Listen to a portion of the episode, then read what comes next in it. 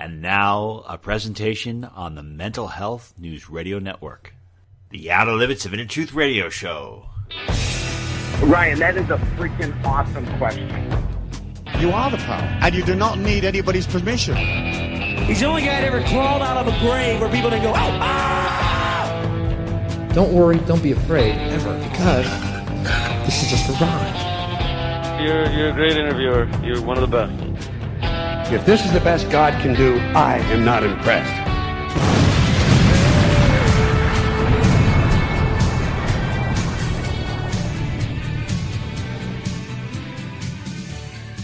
Welcome to the Outer Limits of Inner Truth Radio Show, outerlimitsradio.com. I'm your host, Ryan. Today, welcome back to the program. A very unique and interesting guest. This is a person who I consider to be my PR mentor. This is an individual. He has represented 58 Academy Award winners. He's a best selling author. A lot of his mannerisms and determination I've, I've, I've admired and tried to adapt it into my own life. And he's also one of his best books is called Broken Windows, Broken Business. And it's something that I think everyone should read. And a link to that book is called brokenwindowsbook.com. Please welcome the legendary Michael Levine. Michael, welcome back. Hello, Ryan. It's an honor to be with you. Thank you so much for sharing your valuable audience with me. Thank you.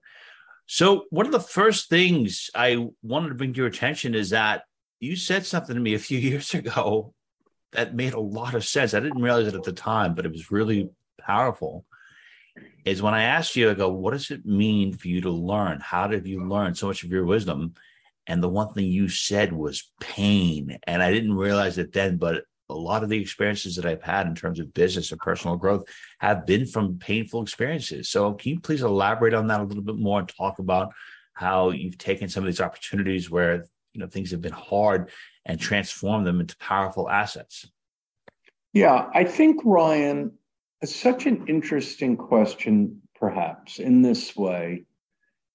I think the audience might be advantaged by attempting to delineate the difference between learning and permanent learning. Now, maybe that's not the right word or the right phrase, but let's okay. take a piece of paper and put a line down the center. On the left side, we write learning, and on the right side, we learn permanent or meaningful learning. Now, I would argue that in the course of our day, week, month, year, we learn a bunch of shit. We see a bunch of sh- stuff. We learn a bunch of stuff. But it's very easily forgotten in the course of our day, week, month, life, distraction, etc. So we'll um, we'll date somebody uh, who doesn't return telephone calls promptly. And it won't work out. And then we'll say, you know, I don't think generally it's a good idea to date people who don't return telephone calls promptly because they're either too busy or flaky or who knows what. But then the next week or month, they meet a pretty boy or girl and they forget all about the lesson. So there's nothing permanent in it. Um, and the permanence seems to come, in my mind, the more significant learning seems to come when it's attached with rather significant pain. And so, one of the uh, kind of tools or aphorisms that I use or, or share with people is the idea that in the end, people respect wisdom but obey pain. And I'd love your audience if they would be willing to write that down. In the end, people respect wisdom, but obey pain. And so it is now for the audience, if they choose, to look at those words and to think about them and to think about their own lives. And I would ask them to consider not whether they think those words are comfortable or clever. They may be, may not be comfortable. They may not even be clever. But the question is not whether they're comfortable or clever. The question is whether they're true. And so it is, and so it goes. Okay. And when it comes to pain, what would you say would be the the most painful experience of your life that changed your perspective on business? And what can people learn from this experience that you had? I don't know if there's any one. Listen life is painful. Life is difficult. And in case your audience hasn't figured it out though i suspect they have it is difficult for all of us it is difficult for Ryan and it is difficult for Michael and it is difficult for everyone listening to this show. It's difficult for gay people and straight people and fat people and old people and young people and thin people and black people and white people. Life is difficult. And it manifests its difficulty in many, many ways throughout our lives in a somewhat unre- unrelenting manner, I might add. Um, and so it is, and so it goes. And uh, we have to figure out, um, first of all, knowing that life is difficult is a very important tool that I think our society uh, is very, very um, bereft of. If I were going to give parents, current contemporary parents, a letter grade, like a school teacher, on how they have done as a group, not individually, in informing their young children that life is difficult, which I would think is among the most important things they can teach their young child at a young age and throughout their lives I were going to, if I were a school teacher and going to give co- contemporary parents a grade on how they've done in communicating that to their um, children, I would give them an F without hesitation. Uh, I think they've done a very poor job at informing their uh, children that life is difficult. And so when their child in young adulthood comes upon difficulty, they're shocked. They, they can't quite understand. And they frequently turn to victimhood, which, of course, is a disastrous life logic. I have told people, audiences throughout this country and the world, actually, that if you desire to either be broke or exhausted and or frustrated. If any of those three things are your goal i i want to be broke or all i want to be broke i want to be frustrated and i want to be exhausted.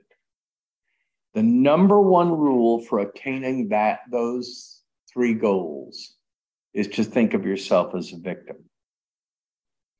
And um, because parents have been so anemic at teaching children that life is difficult, perpetually, relentlessly difficult throughout their lives for all of us. Uh, I think a lot of young people are shocked and and upset and confused by the difficulties of life, uh, by growing up, frankly, which is why so many of them don't. When you say the word victim, I'm. It seems that a victim is a virtue in this twisted society because yes, as yes. soon as somebody it's almost that's right. It is so sick. We are so upside down. We are so ill that that is so many things by the way ryan you've you've made such a great point. We are so sick. We are so suicidal in our urges uh, that we have turned the world upside down. And language is a big revealer, a very, very big revealer. Uh, so it's almost, if you're not a victim of something today, it's almost like you lost. Like, wh- what happened? I'm not Great, good isn't it? at- Yeah, it's it's like victimhood is a prize on some level. It has a prestige to it. Everyone is supposed to be a victim of one thing or another. Whereas 40 years ago, it was considered a disgrace. And language is a big deal. So I, I love that you're bringing us to that topic. You know, how we refer to things and, and the corruption of language is, um, is really fascinating, telling, disturbing, um, and the enemies of our society, though they may not think of themselves as the enemies, but they are, uh, first try to corrupt language. And uh, it's an interesting thing. So, anyway. Michael, I'll never forget. This was back in 2002, 2004, and that was when I was discovering your work. That's when I was first getting PR, and I think the one of the reasons why I ultimately wanted to chose you to to, to model a lot of my um, methodologies after is because I lo- saw a lot of people in the industry, and they were always out like taking a lot of effort to tout themselves. They were Mhm. always kind of talking themselves up. Yeah. And you were the only person at the time that I can remember that wasn't doing that. And it's like you didn't have to do that. And I also love the fact that you uh, you tended to be you seemed to be a little pissed off, and you were very intense, and I respected that. So I'm Well, it curious. depends on that- what it depends on what you're pissed off about. well, no, know, it was just it was just an intensity. I, I was it was oh, you always had are- you always had this tremendous of- intensity. Yeah, there are. But- i- i- from my perspective, there are a lot of things to be legitimately pissed off about, and there's also a lot of nonsense to that people are pissed off about that that are nonsensical. It, it depends on what you're pissed off about. Well, no, I'm just talking about the intensity. I love the. I really back in those days. Well, I, I I, re- I always yeah. reacted that. What I believe, what I yeah, what I feel, I believe, and and and that's a maybe a good thing, uh, perhaps. I think people are not nearly enough in touch with not only what they stand for, the consequences of our what is going on in our society. I don't, maybe they're so distracted they don't observe things the same way they could or should. Um, I've noticed something, for example, today in contemporary restaurants. You may have noticed the same thing. Very frequently in restaurants today, casual, like coffee shops of some type, we've gone from we've gone to a place now where very often we're our own cashier, right? We're expected to stick our credit card in the um, little portal. So now we're our own cashier. And for the luxury of being our own cashier for a $4 cup of coffee, we are induced, I guess could be a, a term, to tip. And, and there is a feeling among some that to not tip, even though you're your own cashier, is somehow to be a mean, awful, uncaring person. Well, this uh, now, I think if you observe this, this is a frequent American experience. You go to a coffee shop, you order a cup of coffee, you pay for it, and then some people tip. Well, I think if we look at that and we say, well, what signals is this sending to the society at large? Is this a good thing? Is this a bad thing? First of all, the, it's important to notice that it's a change thing. You know, 25 years ago, if your father or my father went to a coffee shop to buy coffee, he wouldn't be his own cashier. And uh, he wouldn't have necessarily felt guilty about tipping for a cup of coffee or something. I, I, I don't know. It's it's it strikes me as if we must pay attention to these things, it's, or we should. Yeah, I agree. It's a little strange, but um, just coming back to one thing, you're in an you're in an industry where they have so many other people that are very competitive, that other people are doing PR, and I'm thinking about other people that have businesses. What are three things that you think that you did to rise to the top? What are some of the things that people can do in order to be the best within their industry? Well, the first thing I would tell people, whatever their industry, and I know that lots of people are listening to us in different parts of the world, which I respect very much. The first thing I would tell them is that my observations of life are this, and I would ask them to write it down too.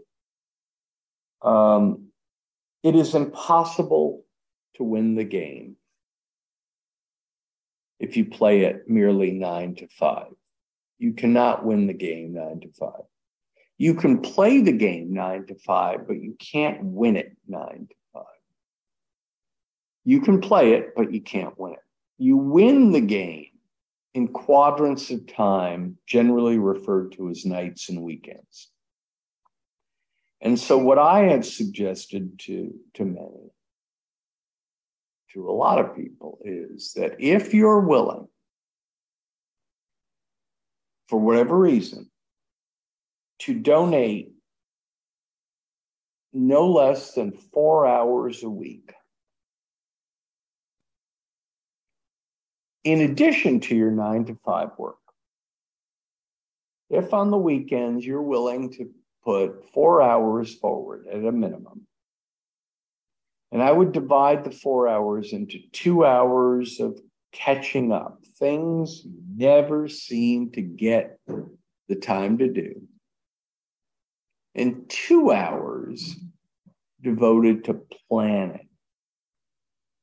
If you'll do nothing more than that, and you'll do it generally speaking in silence and in focus, not with your phone on, not texting your girlfriend, not playing with the dog, not you know, kids and TVs and Netflix and all of that. But four concentrated hours per weekend or night, divided in half, two to catch up, two to pl- forward plan. First of all, when you arrive on Monday morning at 9 a.m., you will be four hours, literally four hours ahead of your competition. However, because you're doing it on the weekend in a concentrated, quiet, focused environment, those four hours will have an effective use of eight hours. And so you will not, in fact, be four hours ahead of your competitor. You'll be eight hours ahead of your competitor. Now, if you do it week number two, that eight will turn to 16. And then if you do it week number three and week number four and week number five, I think you can quickly see the exponential advantage you're going to have over your competitors. Many who are going to come to work on Monday morning with a really good size hangover. I love it. I love it. And you you always have this one quote. I, I think about it quite frequently. You say that uh, those who work eight hours a week should not deserve to come home with more bread than those who work 20 hours a week. I mean, we were relating to that, saying that the harder you work, the longer time you put into. Well, I, yeah, I, you know, at my core, remember, I'm, I'm an American. I was born in America. America's been very, very good to me. I believe that the advantages of capitalism far, far exceed the advantages of whatever system you want, socialism or whatever is in contemporary um, vogue right now. However, I do believe that capitalism which I am a huge proponent of, needs some modest, minimal, but but firm but minimal regulation. Because if you let capitalists run crazy without any regulation, they'll run crazy. People will run crazy. It's not capitalists. If you allow people to do whatever they want with no regulation, they'll run wild. Now, the question for our society is how much regulation? And the answer is I don't know, but as little as possible, because every time you regulate something, you restrict innovation, freedom, and so forth. And you it comes at a cost. It all sounds great. You know, uh, we're going through this period right now in which President Biden has made a decision to give $10,000 of money to people who took out loans for, for college. Well, in addition to that being a terribly effective way of buying votes with other people's money, a extraordinarily successful strategy of the Democratic Party, um, I, I, I don't know that it's good for a lot of things. I mean, it's great for the colleges, that we know. And it's great for Joe, uh, Joe Biden and the Democrats because it appears that they're giving out free cookies. But is it good for our society? Is it good for, and one can argue, free things generally are not good for the human being. Uh, now, there is some exception. Obviously, I'm not an idiot. Uh, I, I, don't want, there should be free elementary school education in America. Of course, there should be. There should be, uh, you know, some services that a society should provide in, in, in exchange for the taxes they pay, the roads and so forth and so on. But when you start giving people free things, they start come to expect it. It's part of human nature. So there we are. Yeah, I, I always feel that um, that's probably having a negative effect. And Michael, if time for for two more questions, and one of the ones I want to touch upon is your book, Broken Windows, Broken Business, because when I read this book, it, it had a clear impact on um, my business because you were talking about how these small little things are an indication of a problem to come. And one thing I'm pretty adamant about my business is emails and making sure that every email is formatted a certain way that it looks consistent, that the font is that particular way. And I, I actually got that when I took away from your book because I want everything, every time somebody has an experience with my business at the micro level, they need to know it is tip top shape because to show any kind of kinks in there could make them think that there's something else at play. Can you please uh, elaborate on that a little bit more and talk about some of the other key lessons from your book? Well, I think you've elaborated on it almost better than I could. Little details matter. And the reason they matter is kind of simple or interesting. I don't know if it's simple, maybe it is. It's interesting. Everybody listening to this show has a human mind, a human brain. In it, there is a center or a side, if you will, that is logic driven, and there is a side that's emotionally driven.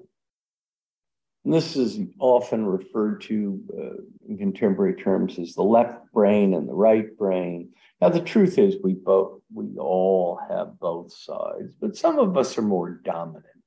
And so, if you met a hundred accountants, you would say that generally speaking, those hundred are dominated by the left side of their brain. Their brain the left side, the logical side of their brain is more dominant. Now, they do have a right side to their brain, but it's not as dominant.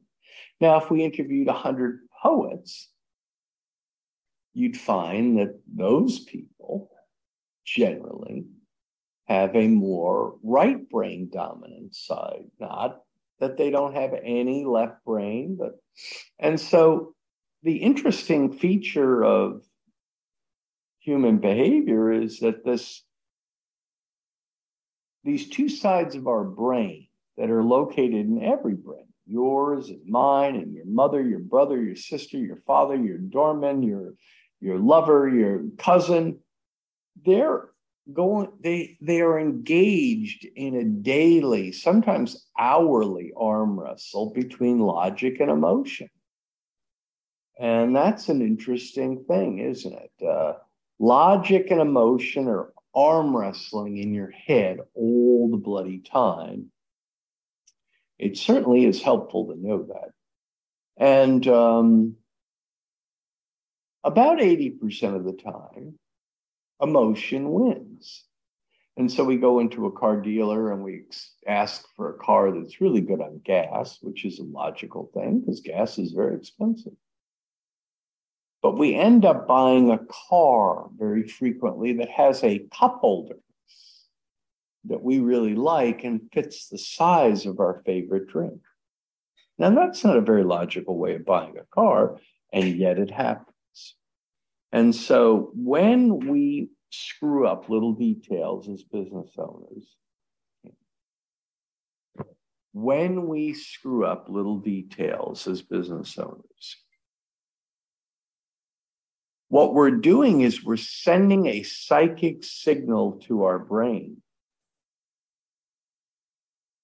that bigger things are probably just as screwed up. So we go into a bathroom in a restaurant, we see a dirty bathroom. And it sends a psychic signal to our brain that, you know what, Ryan? I don't think this kitchen's too clean. We go onto an airplane, we pull that coffee tray down. There's a coffee stain on the tray, it's unclean.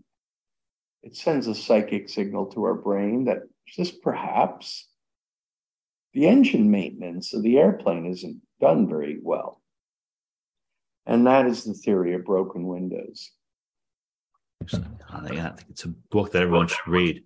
And uh, Michael, the final question I have for you is you are somebody that has worked with 58 Academy Award winners. Of all these celebrities that you have worked with, yes. what what two were the um, most professional and what two celebrities taught you the most about business and life?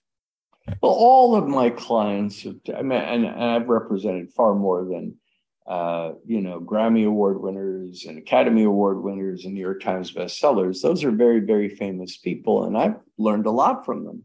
But I've learned a lot from all of my clients, and many of my clients are not Academy Award winners, and I've learned a lot.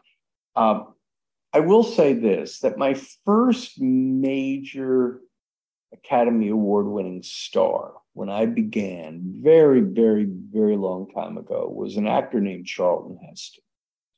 And Charlton Heston did teach me a great deal. Um, now, I was very young and impressionable, and he was a magnificently uh, iconic Hollywood celebrity. And he taught me a lot about manners and about uh, dignity and about kindness and about the power of writing a thank you note and not and being humble. And uh, so there we are. That that that one comes to mind. But I've learned from all my clients. I learned from life. You know, Ryan, I'm going to close with this, and I'm going to share this with your audience, if you'll allow me. Of course. Ladies and, ladies and gentlemen of Ryan's great show, I have had a very blessed career, had much, much, much more success than I could have ever envisioned. I barely graduated high school.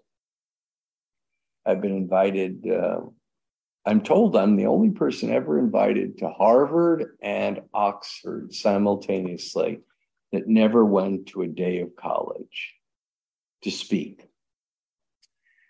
So I've had some great success, unexpected. And here's what I want the audience to consider. Ladies and gentlemen, I am not very bright. However, I'm above average at watching what bright people do. And that has been damn helpful. Further, I'm even better at watching what dumb people do. And son of a bitch, that's been even more helpful. So, your path to your finest self can be advantaged by watching what bright people do and watching what dumb people do. And as a general rule, ladies and gentlemen, brothers and sisters, friends, children of the night, don't do the dumb stuff and do some of the good stuff. Uh, it, it, it's really remarkable. I meet young people very often. I speak uh, mostly pro, post COVID. I speak at uh, entrepreneurial events with young people in their 30s. And invariably, at the end of the speech, a young person will, many young people will come up to me and say, Oh, Mr. Levine, I loved your talk. I really enjoyed it greatly. And I'll talk to them for five or 10 minutes about their life and about their career and about their journey and about their dreams. And I'll say, you know, you are a very bright and intriguing person. I'd like to stay in touch with you if you wouldn't mind. Give me your business card. And 99% of the time, people in their 30s at a business convention will say to me, Oh, oh, oh. They like saying, Oh my God, a lot. Oh my God, oh my God, oh my God. I don't have a business card. I lost my business card. I it's in my car. I don't print them. Let me uh, bump your phone or something stupid. And I say, son, young lady, that's a dopey plan. Business cards are cheap. Get a business card. And by the way, to prove my point, if we met 500 of the 500 Fortune 500 corporate heads, right? If somehow 500 of 500 Fortune corp, Fortune 500 corporate heads were gathered in a room, and we said to each of them, "Give me your business card. How much do you want to bet that the 500 would have one?" So there we are, Ryan. A wacky lesson, maybe, for people to consider. A lot of lessons. Michael Levine, thank you so much for being with us today. Again, Michael is a legendary PR executive. He's uh, known by many as one of the best publicists that has ever existed, and, and, and that is no BS. And uh, Larry King said that. A bunch of other people have said that. He's also the author, I believe, 19 different books. But the one we wanted to talk about today was Broken Windows, Broken Business. A little more about Michael by going to brokenwindowsbook.com. Michael, thank you so much. And thank you for all the valuable uh, lessons you've taught me over the years and for your friendship. Thank you, Ryan, for sharing your valuable audience and for taking this podcast to the extraordinary level you've taken it. It's a lot of determination, and uh, I'm very proud of you. Thank you, Michael. Appreciate it. Okay, everyone, that concludes today's edition of the Outer Limits of Inner Truth Radio Show. Special thanks to our unbelievable guests, and special thanks as always to our virtues, Miss Carrie O'Connor, Miss Constance Dallas, and our associate producer, Jenny Lamisa.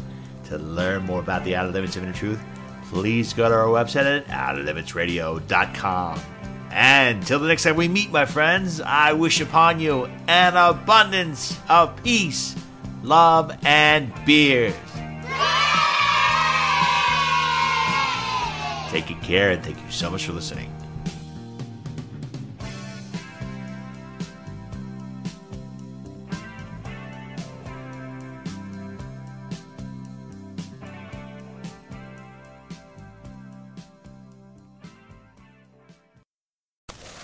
Asante came to TurboTax after graduating from culinary school and landing a job in the hottest kitchen in town. My hands are full all day, every day. I love it. Asante, as your TurboTax expert, I'll make your moves count, guaranteeing 100% accurate filing and your maximum refund. Sound good? Yes, expert! Switch to Intuit TurboTax and make your moves count. See guarantee details at turbotax.com slash guarantees. Experts only available with TurboTax Live.